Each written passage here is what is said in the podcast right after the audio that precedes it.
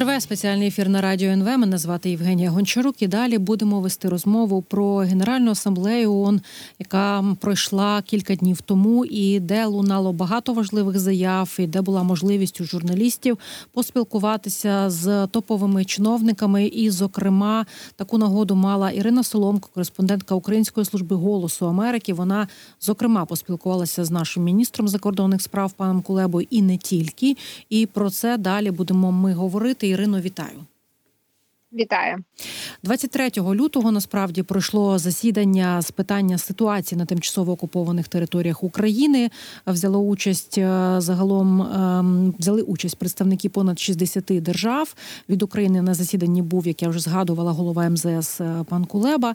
І ем, генасамблея говорила про ситуацію на тимчасово окупованих територіях. Але звісно, все це було очевидно приурочено до двох років широкомасштабної війни, яку розпочала Росія. Російська Федерація, які можливо нові важливі заяви е, пролунали на цьому засіданні генасамблеї?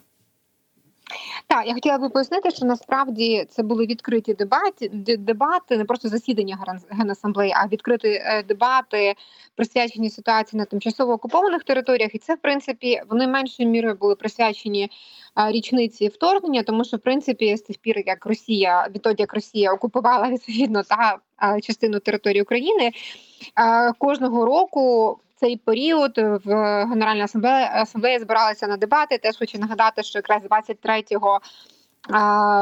лютого 2022 року вони теж відбувалися. Тоді так само були засідання засідання Ради безпеки і також дебати. Тоді був присутній Дмитро Кулеба. І він якраз говорив, що вже і потім за рік він знову приїхав в ООН, і якраз ми з ним спілкувалися. То він якраз згадував наскільки складно йому було потім повернутися з Нью-Йорка, тому що перестали літати літаки, і в нього ця дорога зайняла дуже багато часу. Тобто, по суті, на жаль, цей лютий місяць, так кінець лютого в ООН завжди присвячений Україні останні там кілька років. Цього року так само ви зазначили, що були генасамблея, дебати відкриті в генасамблеї, але не менш важливий захід відбувався якраз. Чітко присвячений е, річниці, другій річниці повномасштабного вторгнення, він якраз відбувався в Раді безпеки. І от е, а, і там, і там е, е, це важливо, тобто це було міністерського рівня засідання Ради безпеки. І от ви вже сказали, що в цілому ну, на генасамблею та було записано 64 виступаючих. Тобто це дуже велика кількість країн, які захотіли висловити свою позицію щодо того, що відбувається зараз в Україні. І серед них 25 делегацій були представлені рівнем або міністра, або заступника міністра. Тобто, все це говорить про те, що насправді увага до України, незважаючи на намагання Росії показати, що є втома, що а, вже там змінюються акценти. Це не так, тому що. А якраз акценти і заяви були абсолютно чіткими по відношенню до того, що відбувається.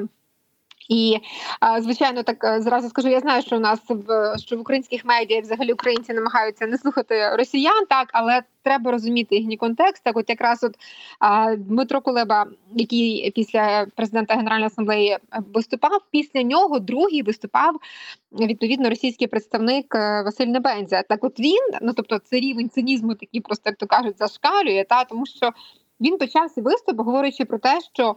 А він взагалі не розуміє мети цього цього зустрічі через те, що немає ніяких тимчасово окупованих територій. Є Крим, який є російський, і є території України, які вже є в складі Росії.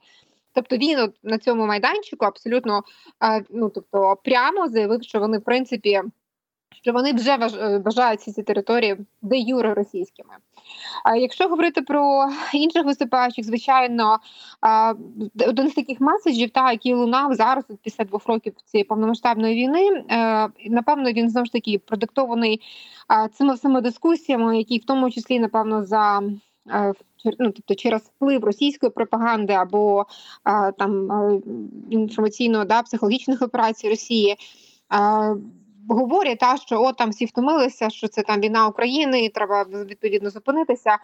Дуже багато виступаючих якраз говорили про те, що це війна не є українська війна. Та тобто так, українці вони зараз борються, вони захищають, але вони захищають Європу, вони захищають демократію, вони захищають наші принципи.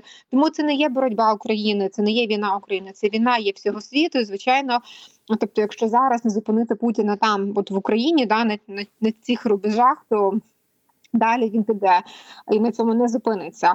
А також, е, е, ну якщо говорити про е, виступ Дмитра Кулеби, він трішки був неочікуваним за оцінкою за оцінками експертів і відповідно журналістів, тому що Дмитро Кулеба дуже багато говорив про фо- формулу миру. Я теж нагадаю, що в принципі минулого року Генеральна асамблея якраз от проголосувала цей ще саме час. Вона проголосувала за резолюцію, а вона не називається формула миру, незважаючи на те, що українська сторона хотіла, щоб це була там резолюція формула миру президента Зеленського. Вона так не називається. Ця резолюція вона називається за там повний, ну тобто мир, да, згідно статуту ООН в Україні. Але там прописано в принципі елементи формули миру, і це по суті дозволило, наприклад, тим самим а, а, представникам секретаріату а, генерального се- е, е, секретаріату ООН, це зокрема заступниця Гутерреша Розмарі Розмарі Де Карло, брати участь в засіданнях формули миру, і це насправді дуже я перепрошую за таке слово вибільшує росіян, а і вони дуже часто. На засіданнях Ради безпеки звертають на це увагу і говорять: ну це там формула миру, що ви там можете домовлятися до цієї формули миру без Росії, і ще і ООН ведеться на цю провокацію, і навіть там долучається до цих всіх перемовин. Тобто, видно, що для Росії а, ці зусилля, які Україна зараз робить, от в цьому напрямку, в контексті згуртування світу та довкола цієї історії з формулою миру і відповідно пошуку дипломатичного е, вирішення е, е, конфлікту, вона їх дратує. А, але от повертаючись до Дмитра Кулеба, він якраз більшість його виступу стосувалося саме е, формули миру. Він говорив про те, що цей формат розрісся та з 15 до 82 країн. Це насправді дуже високий такий показник. Тобто, практично за рік вони змогли наростити таким чином е, такі обсяги та підтримки з усього світу. Звичайно, він згадував і про саміт в Швейцарії, глобальний саміт миру.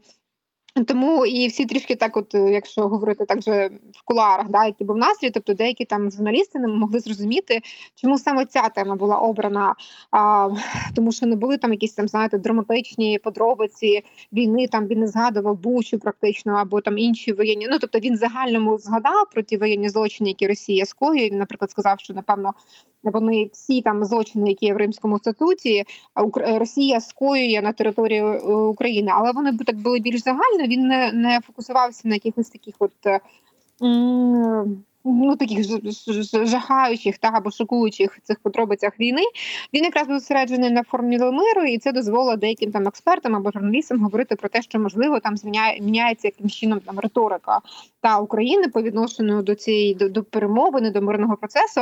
І от мені після засідання вдалося поспілкуватися з Дмитром Кулебою, і це перше питання, яке я поставила, тому що звичайно воно важливо, особливо на тлі е, тих розмов, що на Україну тиснуть, так що намагаються посадити їх за ну Україну за стіл перемовин, щоб заморозити конфлікт. Він якраз сказав, що це навпаки, що е, в чергово типу на такому майданчику він під е, ну тобто він е, намагався підкреслити і сказати, що е, мир мир для України може бути лише справедливий, повний, лише там який базується на статуті ООН, а це означає, що це визнання там, тобто він визнає територіальний суверенітет і цілісність України в кордонах 91-го року, і тому це такий був чіткий посил та а, всьому світу і росіянам також про те, що Україна не збирається змінювати свою позицію в цьому контексті. Чи в принципі не лунають або від журналістів такі запитання, або загалом, коли ми говоримо про дебати, якщо така там нагода є, е, запитання, чому раптом Україні не подумати про переговори? Хоча ми пам'ятаємо позицію офіційну Києва і її підкреслив е, пан Кулєба, і ви про це згадали, Ірино. Е, Чи все таки не продовжують на заході говорити на майданчику Генасамблеї ООН про все таки таку такий варіант, як переговори?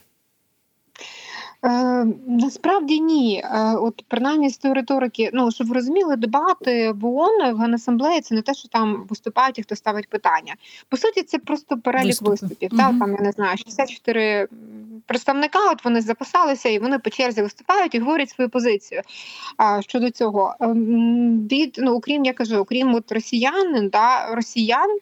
А принципі, ну виступаючи, які говорили, це і міністр Поль, ну польський міністр, да там і південно, наприклад, там е, південної е, північної, перепрошую, Македонії, да, тому що знову ж таки, от е, я хочу сказати, що а, дуже велику таку підтримку е, Україна на цьому майданчику ООН має від так званих малих країн, тому що вони розуміють, що якщо Росія так ставиться до України, яка є не є малою країною, яка є великою країною, та то на що можуть розраховувати ці малі країни, коли сусід там більше сусід та більш агресивний сусід може просто їх за- загарбати, да, тому що в них невеличка кількість людей проживає, в них немає великої армії. І тому для таких країн е, ця ситуація дуже симптоматична. І тому вони, наприклад, коли була Албанія в Раді безпеки, от минулого року вона була два роки. Вони були вони були дуже активними.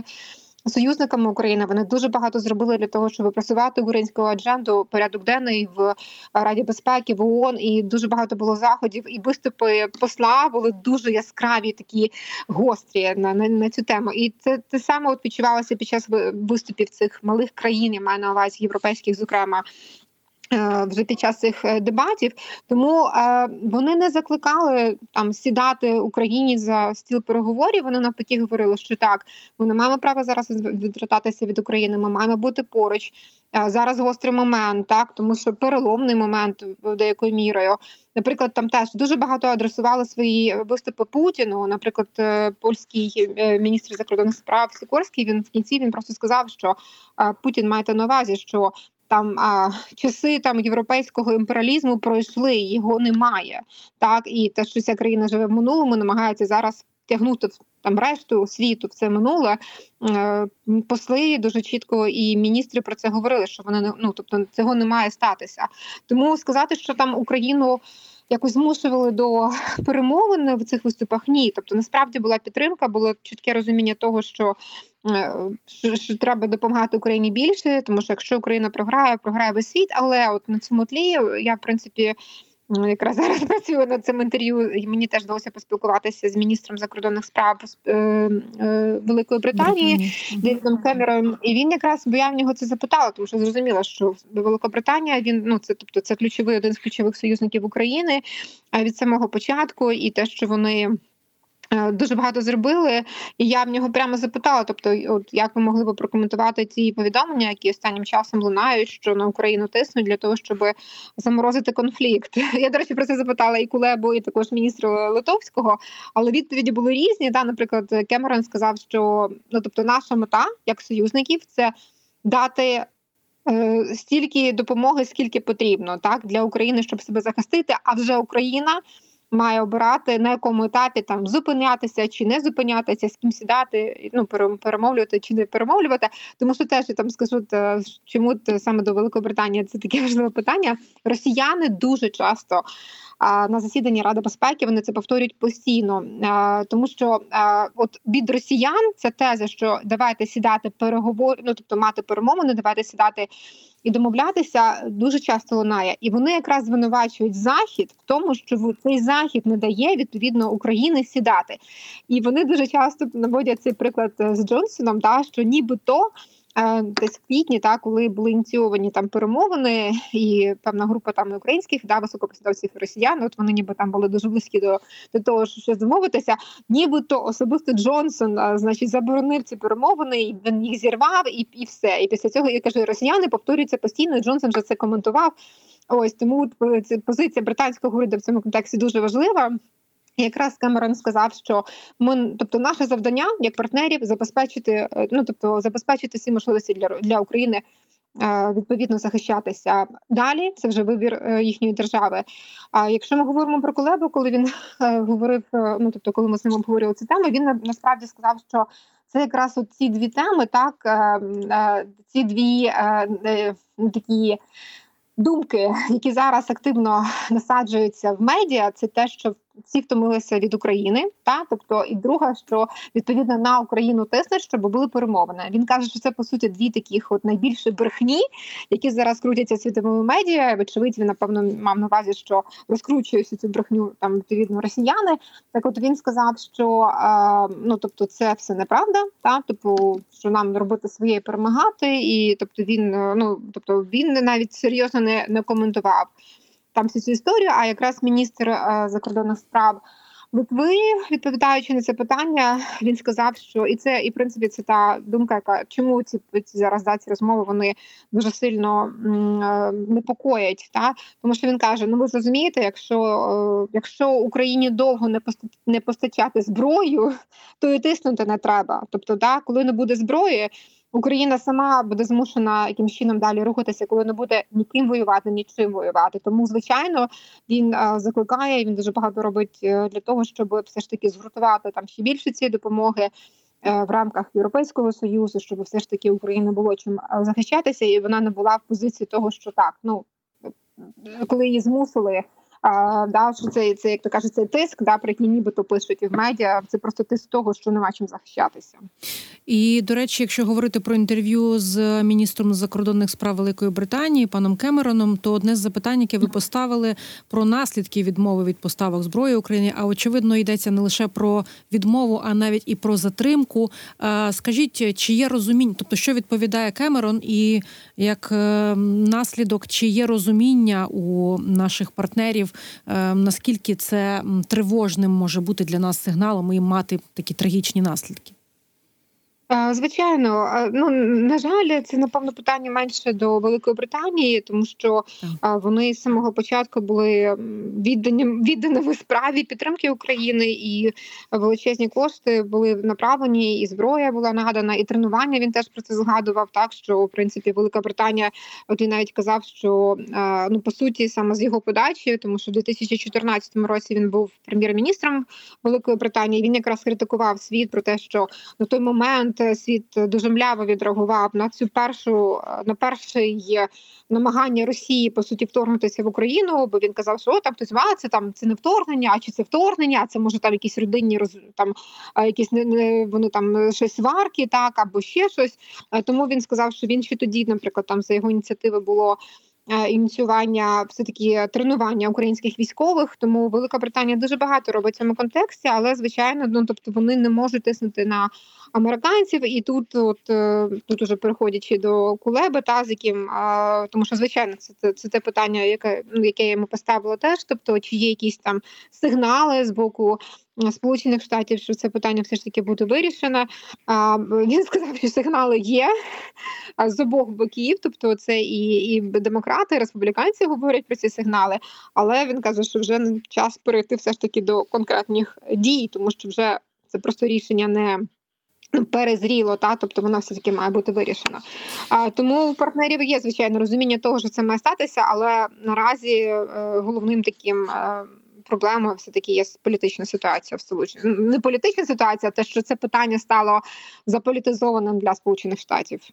Я не можу не додати тут е, зараз слова Володимира Зеленського, який зараз дає прес-конференцію для українських медіа, і якраз відповідаючи очевидно на питання підтримки від США, він сказав, що Україна повідомила Америку про необхідність схвалення багатомільярдного пакету допомоги упродовж місяця. Е, Американському конгресу про це відомо і надія на схвалення є. Будемо сподіватися, що ну певні терміни вони теж е, якось дозволять е, реагувати більш чітко, зокрема палаті представників, яка після канікул, я сподіваюся, вийде і ухвалить таке потрібне нам рішення. Я хочу трохи крок назад зробити і запитати Ірину вас наступне. Е, Голова Генасамблеї ООН е, Деніс Френсіс він констатував, що Рада безпеки ООН паралізована розбіжностями. Ну а от трошки краще, нібито як відбувається дискусії, загалом робота в рам в рамках е, загалом Генасамблеї ООН. Чи готові, чи говорять взагалі на, на рівні ООН про таку недієздатність або низьку, низьку ефективність і Радбезу, і можливо ООН як структури, і відповідно, що треба зміни, чи взагалі про ці зміни говорять? Хороше питання, чесно кажучи, буквально от на початку цього тижня, минулого тижня, е, цього тижня, та у нас ще це цей тиждень, у мене зі понеділок. У мене якраз на голосі Америки та в нашій програмі щодо цього був сюжет. Е, Я теж хотіла би теж цікаво, тому що е, якраз Кулеба та в своєму виступі він теж сказав, що ну тому що треба розуміти, що Рада безпеки ООН вона не змогла адекватно відреагувати на конфлікт в Україні. Так. В першу чергу через те, що Росія має право вето, тому резолюція, та яка була з е, намагання провести резолюцію, вона була заблокована Росією. Ну тобто, це все. Далі, е, ну в принципі, Рада безпеки е, ну це важливий орган, тобто по суті керів головний орган е, ООН, і зрозуміло, що саме йому належить прийняття таких важливих практичних кроків і інших. Так і тому от Рада безпеки, що єдине вона може, це збиратися і обговорювати, тобто давати політичну оцінку ситуації, яка зараз відбувається довкола війни в Україні. І тому цей от м'яч можна сказати, він перейшов е, от, вже на поле генасамблеї, яка була в змозі і є досі в змозі приймати резолюції. І тому там в перший рік було прийнято дуже багато резолюцій по до України, яка засудила. Е, відповідно е, Росією та закликала вивести війська, тобто всі по суті, там навіть по суті та от резолюція, яка не пройшла Раду безпеки, її трішки змінили і потім передали в генасамблею і прийняли. Але знову ж таки, функціонального значення ця резолюція має. Ну, тобто, практично немає. Це політична такий е, е, декларація по суті відповідь політичного світу на те, що робить е, Украї... Е, Росія в Україні. І якраз от Колеба в своєму виступі він казав, що якщо він відзначив цю роль от такого політичного лідерства Генеральної асамблеї, і він якраз сказав, що от якби б Генасамблея мала повноваження Рада безпеки, то війна в Україні вже давно закінчилася. Тобто, всі розуміють, що зараз Генасамблея вона більш е, ну тобто, через те, що там Росія не має цього права вето, і там дуже багато резолюцій, наприклад, ключових тут по Україні. Там їх підтримало три четвер... ну, три чверті взагалі держав ООН. Це величезний показник, тобто це безпрецедентна підтримка. Що стосується от вашої дискусії, ну тобто ситуації щодо Ради безпеки, то треба розуміти, що на жаль, ну тобто на, на, зрозуміло, що для українців все там зосереджено довкола війни в Україні. В світі я зараз можу помилитися, помилитися, але десь там на кінець минулого року, там десь мені здається, було близько 40 конфліктів різного рівня. Зрозуміло, що ООН вона відповідає за всі за всіх них. От е, теж наведу цього тижня було важливе голосування в Раді безпеки по резолюції по газі, і тут уже Сполучені Штати використали своє право вето і по суті заблокували, тому що там було ну, там по суті був заклик до гази е, до я перепрошую до Ізраїлю зупинити будь-які військові дії. Тобто Сполучені Штати заблокували. Тому треба розуміти, що ООН – це не простий майданчик, де перетинається і Рада безпеки дуже багато інтересів, і тому, от е, навіть знаєте, я вам так скажу, тому що на от е, тема цього матеріалу, над яким я працювала, була полягала в тому, що Росія, ну тобто про це говорять і експерти, і дипломати. Росія використовує Радбез зараз да політично для поширення своєї пропаганди, і це прямо з, з трибуни ООН, е, з трибуни Радбезу говорять інші дипломати росіянам. Ось і тому, але проблема в тому, що коли росіяни ініціюють засідання, я не знаю, там по збиттю іл 76 шостому, да, або там обстріли, як вони називаються, пекарні Височанську, або ще чомусь. Інші члени Ради безпеки по суті не можуть цьому протистояти, тому що для того, щоб от просто офіційно заблокувати це рішення, треба мати 9 голосів член, членів Ради безпеки.